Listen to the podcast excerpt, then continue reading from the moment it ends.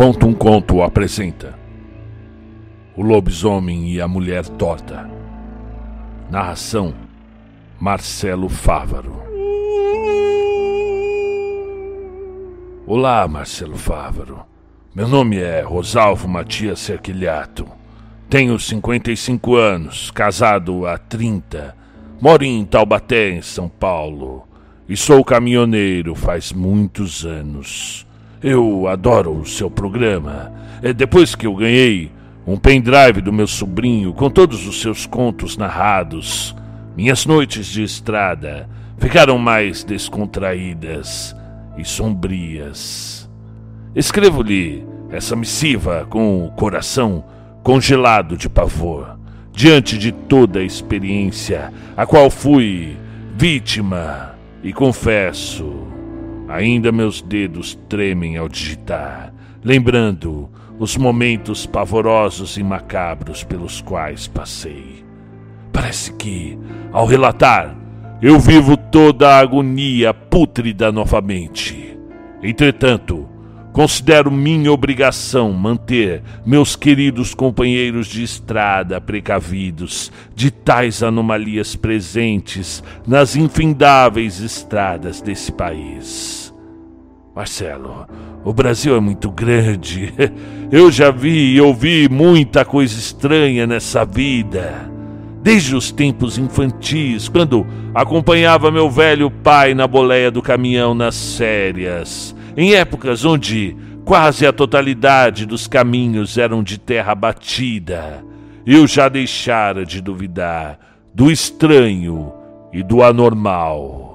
A vida me ensinou a respeitar as curvas escuras desse mundo que não tem fim e, acima de tudo, respeitar as histórias que o povo conta. Não quero que pense, meu amigo narrador, que a mão que digita esse texto é de um louco ou de um prascóvio vulgar. Eu tive acesso à educação formal, veja, num colégio militar em Belo Horizonte. Li e leio muito e posso garantir: o valor ou a veracidade dessas palavras equivale à pena da lei que rege uma sociedade. O que eu digo é efetivo, autêntico e, subjetivamente, referente a esse preâmbulo, não deve induzir os seus ouvintes ao erro. Eu peço, portanto, para quem tiver a caridade de ouvir essa narrativa, que guarde o seu escárnio. Não ria de quem apenas deseja que ninguém nunca passe pelo que eu passei. Como disse, sou um caminhoneiro. Descia da cidade de Lavras, em Minas Gerais, para o Rio de Janeiro, voltando com o caminhão vazio depois de uma entrega em Nepomuceno. A viagem era rápida para quem já enfrentara em diversas ocasiões travessias pela Transamazônica até os confins do Pará, vem. Não havia muito, nenhum obstáculo que me impedisse de tomar um bom café da manhã na capital fluminense. Apesar de cansado pelo ritmo que vim empregando nos últimos meses, por conta de um tratamento médico que meu filho do meio precisava se submeter. Ainda assim, eu tinha completa consciência de que aguentaria dirigir a noite toda. A noite, aliás, que se mostrava escura, pelo menos até antes da lua nascer, silenciosa, sem muitos carros vindo do sentido contrário. Batia um ventinho gelado, sabe? Vindo dos lagos adiante. Mas Preferia manter o vidro aberto, mania minha, manter o braço para fora, sentir o ar puro da noite, os cheiros. Naquela época, a estrada ainda não fora totalmente reformada. Era muito ruim, entretanto, não valia a pena fazer a volta. Bem, a volta que eu faria em busca de estradas um que pouco diferiam da BR 265. Então, Dei um beijo no crucifixo de prata que sempre carregava comigo e enfrentei a famigerada e esburacada rota, torcendo para não perder nenhum pneu pelo caminho. A peça religiosa, o crucifixo, foram um presente de minha esposa em ocasião de uma visita à Aparecida do Norte há muitos anos. Uma cruz muito bem trabalhada, com aproximadamente uns 30 centímetros de comprimento por uns 20 de largura. Não viajava sem ela. E por Deus, Marcelo, por Deus, somente estou aqui por causa dela. Vim em uma velocidade não tão boa nos últimos quilômetros, quando resolvi estacionar próximo a Itutinga, onde antigamente havia uma paragem velha para viajantes. Vontade de urinar, tomar um café, nada de especial. Nesses horários, em meio às brumas, quase ninguém vê essa parada. Fui direto ao banheiro, que a princípio parecia deserto, com aquela, sabe, aquela lâmpadazinha laranja e fraca. Tudo muito antigo, tudo com aparência de muito uso. Estava já lavando as mãos quando ouvi um forte grasnado vindo do interior de um box. Eu não sou de me assustar, entenda. Entretanto, o grasnado veio seguido de um pigarro nauseante. O ocupante do box ainda emitiu uma sonora praga e soltou alguns palavrões logo em seguida, antes de abrir a portinha. Logo, um cheiro horrível veio de lá. Uma mistura, sabe, de esgoto com um bicho morto veio acompanhando o senhor do sanitário. Salve, companheiro, disse o homem. Boas noites, meu chapa. Salve. Esfriou bem essa noite, hein, meu chapa? disse ele, ainda pigarreando agora na pia. Ah, sim, respondi, tentando encurtar a prosa. Noite fria não é comum nesses meses. Pois é, Veja bem a minha situação, disse o homem, ainda lavando as mãos demoradamente ao meu lado. Vir parar justamente aqui ao teu lado, numa noite dessas. E por que você diz justamente? Deixei escapar essa pergunta meio que involuntariamente. Por que, meu camarada? Apesar de estarmos num grande fim de mundo sozinhos nessa noite gelada, Ainda assim, você é um cara de sorte. Permaneci olhando o sujeito pelo espelho embaçado de sujeira, tentando entender essa conversa estranha de sorte, etc.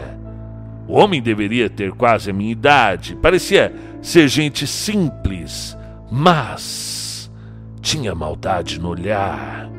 Veja bem, a gente vive na estrada, com, com o tempo se acostuma a perceber quando topa com algum sujeito perigoso nos acostamentos da vida.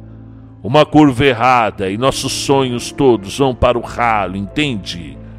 E os sonhos dos meus filhos vão embora junto com a minha existência. Morto que nem um cachorro no asfalto. Eu percebi sua ruindade no canto da boca, enquanto falava e ria ao mesmo tempo, todo momento, batendo sua mão direita no bolso do casaco, meio que tentando assegurar-se de que não perdera nada de valor.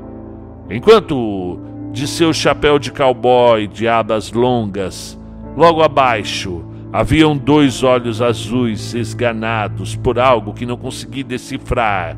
Ele tinha um nariz adunco, debruçado por sua boca grande e faladora. As mãos eram peludas e os dedos compridos como o de animais. Sabe, meu chapa, não fosse o prêmio para retirar, eu não estaria na estrada numa noite dessas. É perigoso.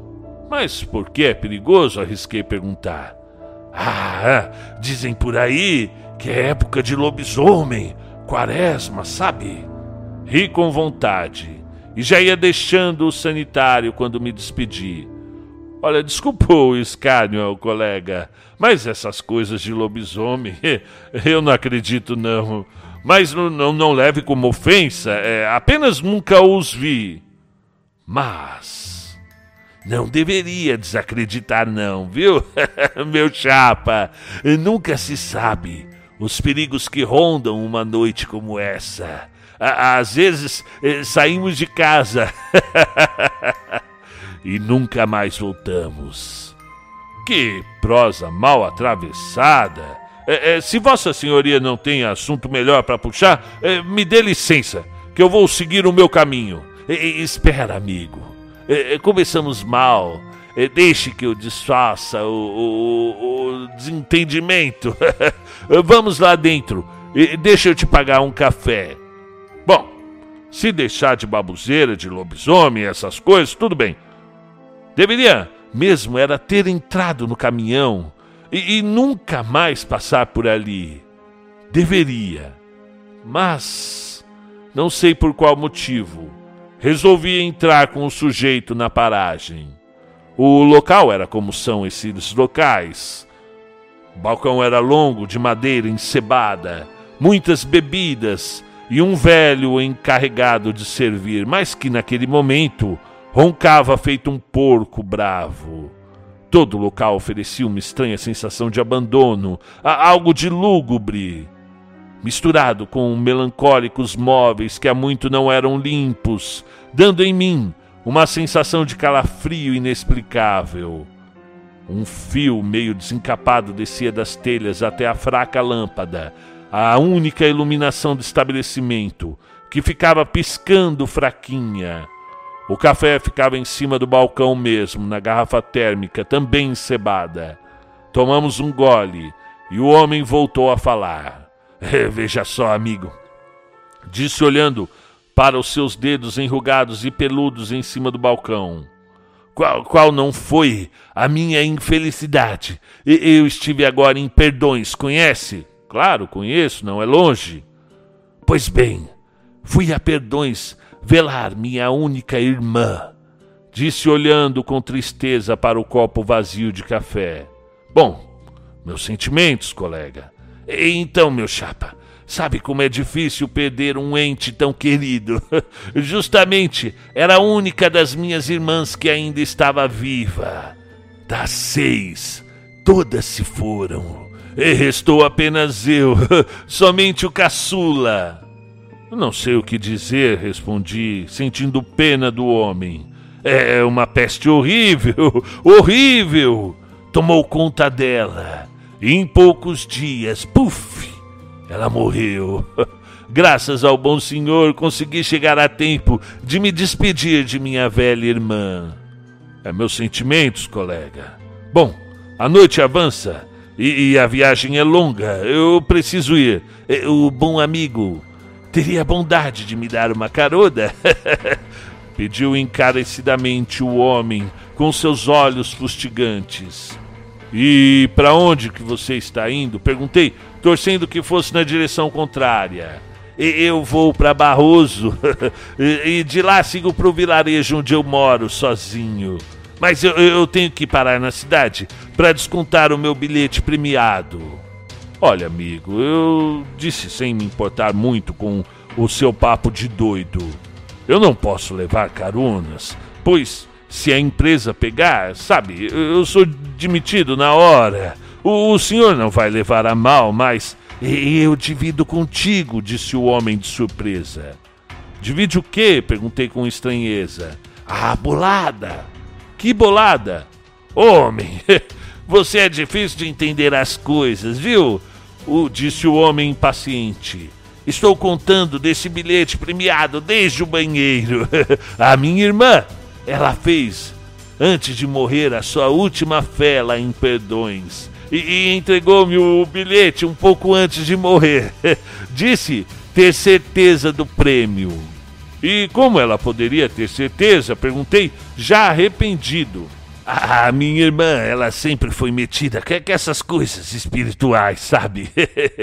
ela tinha um livro negro fechado dentro de uma caixa de ferro. Essa caixa vivia num quartinho trancado a chaves, onde ninguém, absolutamente ninguém entrava. Era estranho, mas de uns tempos pra cá, ela andava mais sombria. olhando para os lados, meio que, sabe, sentindo-se perseguida. Chamou-me quando percebeu que seus dias estavam chegando ao fim. Contou-me, sei lá, sobre um, um, acordo que fizera com o. É, você sabe, com o. Aquele, o, o. Bem, você entendeu. Que esse trato, como ele mesmo disse, é, é, iria levar a sua alma para o inferno, mas que deixaria rico alguém escolhido por ela. Como a sua saúde já vinha se definhando mesmo, ela achou por bem fazer o trato. Eu não acreditei no início, quando ela me disse, mas até guardei o, o bilhete todo amassado que me deu na mochila. Só acreditei mesmo, botei fé, no dia seguinte, quando comprei o jornal e vi o resultado. 10 milhões. 10 milhões! O homem falava e seus olhos brilhavam. É, parecia dizer a verdade, apesar de seus olhos chisparem fogo.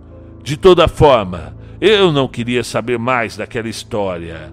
E eu divido contigo, repetiu o sujeito. Con consegui carona só até aqui. E, e, se não chegar a Barroso na lotérica até as oito da manhã, o, o bilhete perde o valor. É, eu perco tudo. Não precisa disso, expliquei. É, é que, bem, eu não posso levá-lo mesmo. É, regras da empresa, você sabe. Eu não estou brincando, meu chapa. É grana na mão, disse o homem. Eu tenho certeza que cinco milhões ajudariam muito a sua família. Pensei no mesmo instante no meu filho. Esse dinheiro pagaria o tratamento dele arrumaria minha vida. Quem sabe eu poderia comprar até uma frota de caminhões e me aposentar de vez das estradas. Por outro lado, parecia até que ele conhecia minha história. Do jeito que falou, eu, eu fiquei desconfiado. E como eu vou saber se é verdade? Perguntei olhando de lado. Ora, não seja por isso. Olha aqui o bilhete. Olha os números, disse ele, tirando o papel do bolso. Agora, leia o resultado do jornal de ontem. Realmente o sujeito tinha o bilhete premiado. Era impressionante. Mas, cinco milhões por uma simples carona? Ele não poderia pegar um táxi? E por isso disse que você é um homem de sorte, revelou o sujeito com o chapéu de cowboy, parecendo ouvir meus pensamentos. Eu gostei de você, meu chapa. Eu senti que você merecia uma chance. Horas, pensei. Só pode ser um bruxo esse estranho. De toda forma, que mal haveria de levar o homem até Barroso? Teria de esperar abrir o banco, sim, mas até então, se fosse verdade, eu estaria feito na vida. De acordo, meu chapa, repeti, procurando as chaves do caminhão no bolso. Eu vejo que é um homem decidido, respondeu o sujeito. A estrada continuava ruim. Algo que daria no máximo duas horas, levaria por volta de quatro ou cinco agora. O jeito era ir devagar estrada escura, vento gelado, barulhos estranhos na mata. Aquele homem ao meu lado, tudo, tudo estava me deixando nervoso. Minhas mãos suavam no volante. Era tudo confluindo para uma daquelas noites que a gente faz questão de tentar esquecer. Resolvi então puxar assunto para distrair. E então, homem, o que você falava mesmo sobre suas irmãs?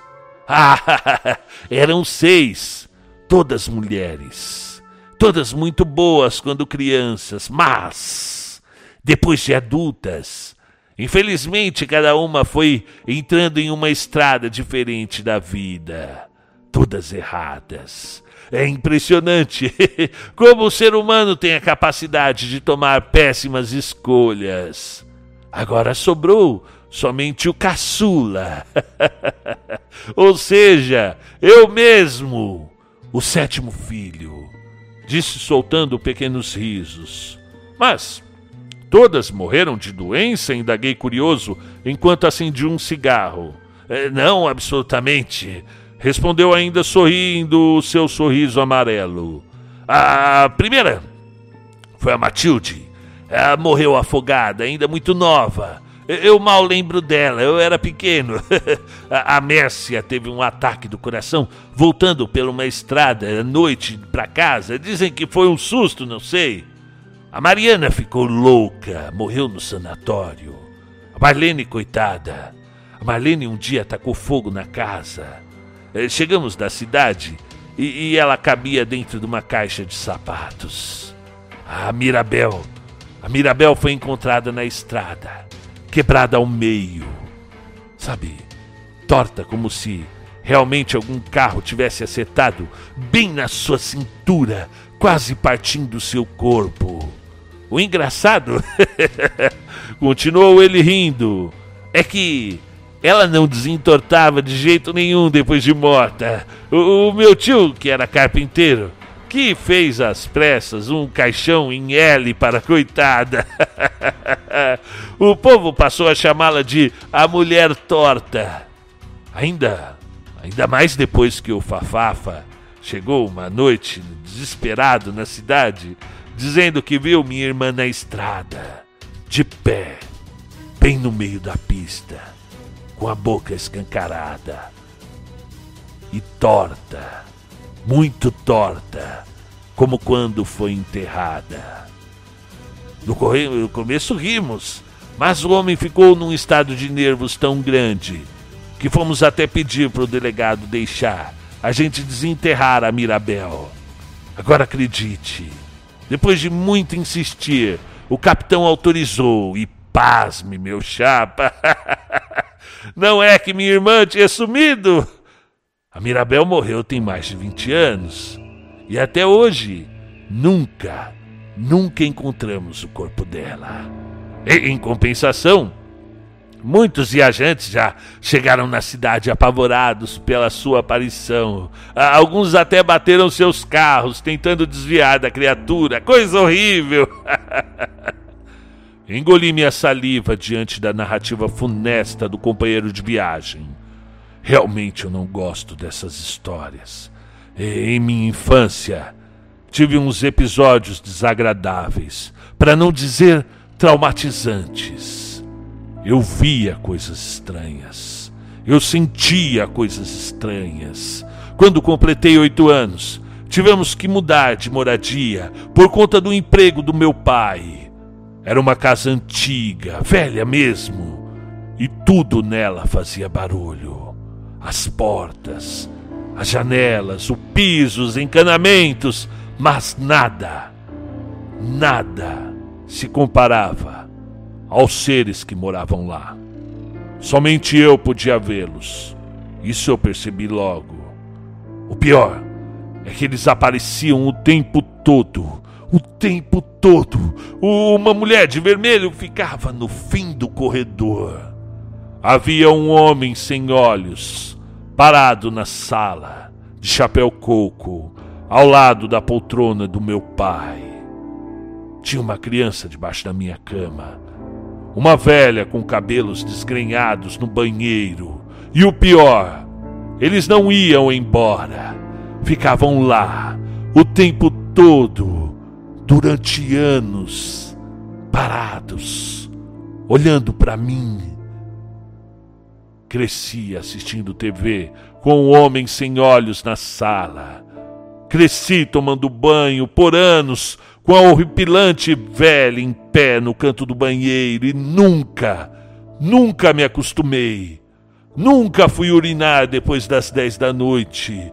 Nunca fui à cozinha de madrugada para tomar água, porque havia um homem negro com um monte de correntes amarrado à pia. Até no teto do quarto dos meus pais morava um sujeito todo molhado, como que amarrado ao lustre. Ele tremia e chorava, bem em cima da cama deles. E só eu via, só eu via. Agora, ouvindo o elemento contar suas histórias macabras, parecia tudo voltar à tona. Os moradores da antiga casa, a criança debaixo da cama, como ela chorava às vezes no meio da noite. Os soluços intermináveis do homem molhado no quarto dos meus pais. Resolvi mudar a prosa, mas nesse momento o tempo vinha fechando. Resolveu fechar de vez e uma grande tempestade começou a varrer os campos. Que tempo feio, comentei. É, é o que eu disse, disse, respondeu o homem. Até me arrepia todo, olha. Parece noite de lobisomem. Deixe de bestagem, homem, gritei, tentando manter o caminhão na pista. E, e não me leve a mal. Olhe, estamos juntos na estrada há pelo menos uma hora. E eu nem falei minha graça. E, meu nome é, é Damarco Licantropo, seu servo. que seja, vociferei, já perdendo a paciência com o desagradável companheiro. Não fosse a possibilidade de enriquecer e ajudar o meu filho, eu deixaria esse sujeitinho ali mesmo na chuva. E ele parecia ouvir meus pensamentos e sorria olhando pela janela. E os seus olhos claros pareciam contar o que a boca não dizia, uma terrível notícia que estaria por vir. Mal desviei meus olhos por um segundo para encarar o seu rosto encovado quando a minha atenção rapidamente voltou à estrada, pois bem no meio da pista havia algo. Era um vulto branco Mal tive tempo de desviar e o caminhão saiu da estrada e veio arrastando-se por um barranco até parar. Eu estava em choque, eu estava em choque, tamanho era o horror que eu sentia. Uma forte palpitação ocupava meu peito. Uma dor muito forte, muito terrível demonstrava que eu havia batido a cabeça no meio da sucessão de trombadas que o veículo deu na encosta. Você viu aquilo? Você viu? Perguntei consternado. Viu aquele vulto? Eu não reparei em nada. O que era? disse o homem, procurando o chapéu no assoalho. Era ela! Era ela! sussurrei, transtornado. Era mulher torta. Ora só! Isso é a história que o povo conta, homem. Você deve estar cansado. Não estava. Iria provar que não. Desci do caminhão cambaleando em direção ao local exato onde vira a aparição e voltei ainda na cabine para buscar minha lanterna. A chuva dera trégua e o tempo, por incrível que pareça, estava se abrindo novamente. Não é possível! Não é possível, meu Deus! Ela estava aqui, estava parada no meio da estrada com, com a boca e os olhos manchados de sangue, e estava com um vestido branco até os pés, e torta, completamente torta. A, partir da cintura ela parecia quebrada, como o, o tronco pendurado para a esquerda. Meu pai amado, disse Damarco, que vinha logo atrás, soltando pequenos risos. Agora, vendo você falando, eu me arrepiei todo. Olha só o meu braço. Eu não estou brincando, homem. Era a mulher torta, era sua irmã. Senti uma fraqueza nas pernas e por alguns instantes me ajoelhei. Bem, eu acho que a minha pressão baixou, não sei. Sei que um suor frio passou pelo meu rosto. Fechei os olhos por um instante, ali, sozinho naquela noite fria e escura, com um sujeito agourento que mais parecia os sete peles, e permaneci ali alguns segundos. Quando abri novamente os olhos, o homem havia desaparecido. Damarco!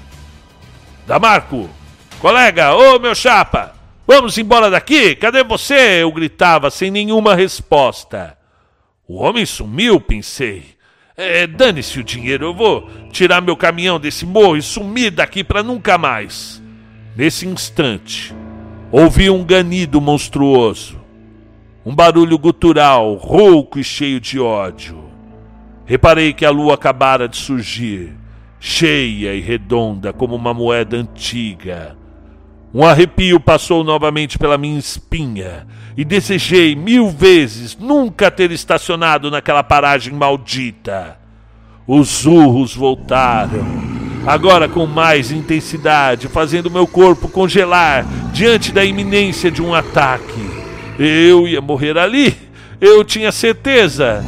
Buscava a origem dos uivos na mata, quando, atrás de mim, senti o barulho pesado da respiração. Voltei meu corpo e confesso, Marcelo, antes não tivesse feito. Lá estava ela, hedionda, pavorosa, repulsiva, completamente torta, com os pés se arrastando em minha direção, soltando guinchos medonhos com as mãos esticadas em minha direção e os cabelos pendendo para o chão. Você já teve medo, professor? Não aquele medo de perder a hora ou de acabar a gasolina, mas o pavor de morrer, o medo de morrer, o medo do mal, do espírito te observando à noite, o medo de ser sufocado pelo diabo no meio da madrugada ser puxado vivo para dentro de um buraco cheio de terra, pois eu senti todo esse poder atroz que um ser humano pode sentir. O sórdido e nauseante poder de paralisar um ser humano a ponto dele fechar os olhos e se deixar levar pela mão negra. E ali permaneci em choque, pronto para ser levado pelo ser deformado para os estágios mais subterrâneos da terra.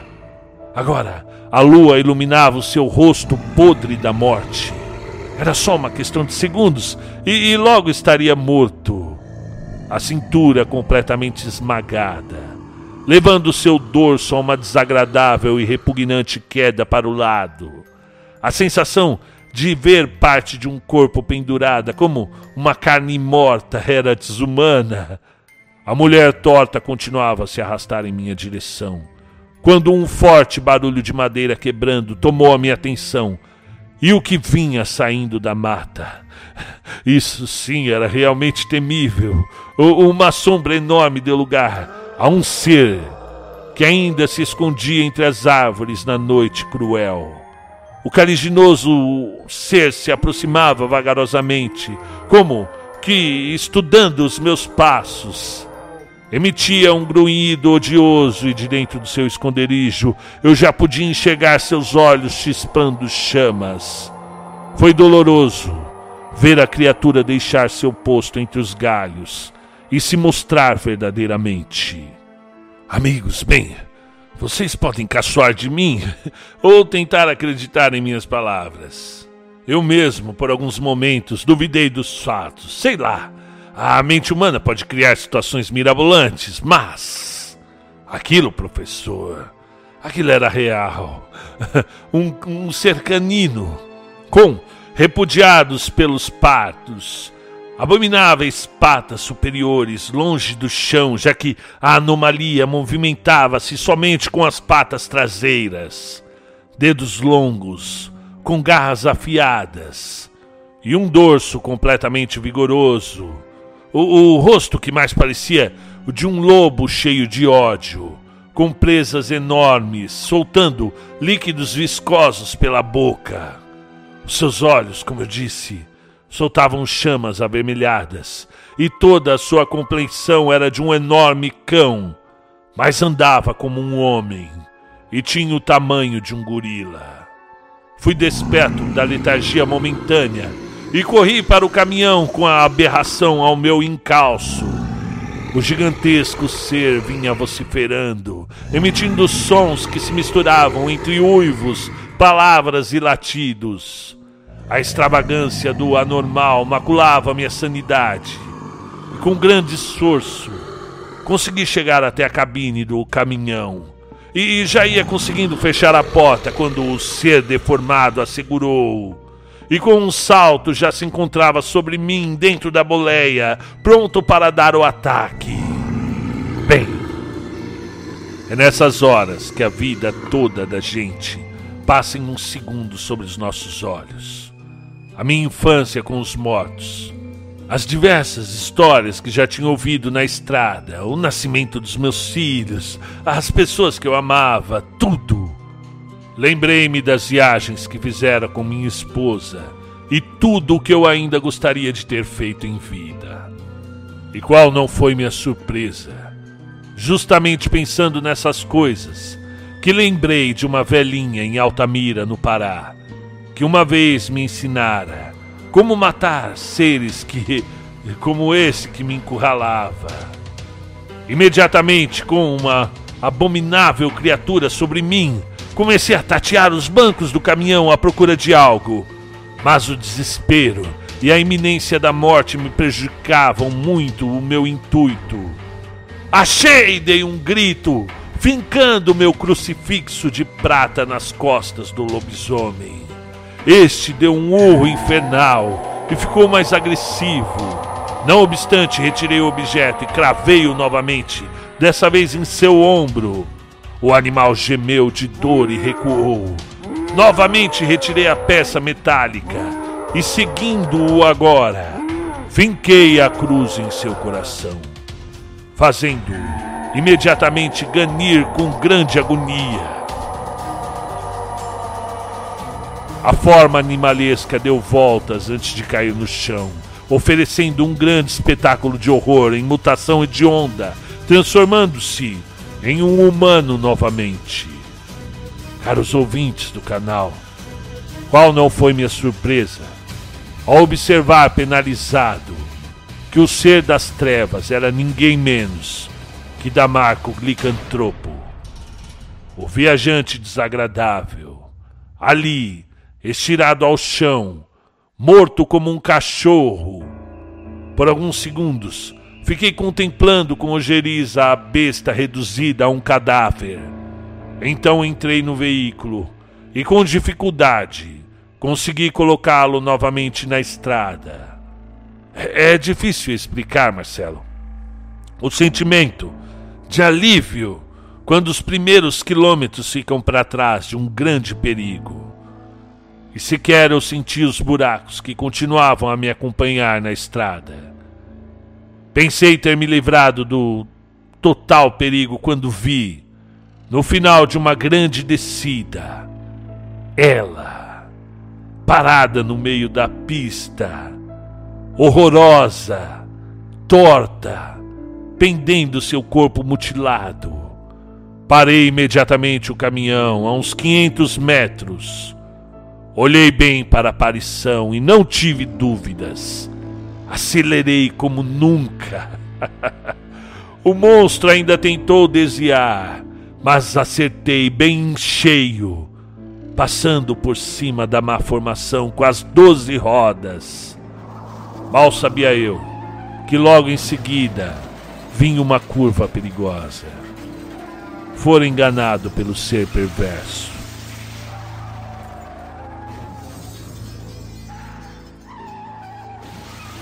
Acordei no hospital. Por sorte, sobrevivi. Pelos que os médicos atestaram, foi um milagre. Por isso lhe escrevo, Marcelo, para que os viajantes noturnos tenham cuidado e que não duvidem das histórias que o povo conta. E sempre, sempre antes de pegar a estrada, rezem para o Senhor e para a Virgem Maria. Eles o protegerão. Rosalvo Matias, de Taubaté, São Paulo, janeiro de 2019.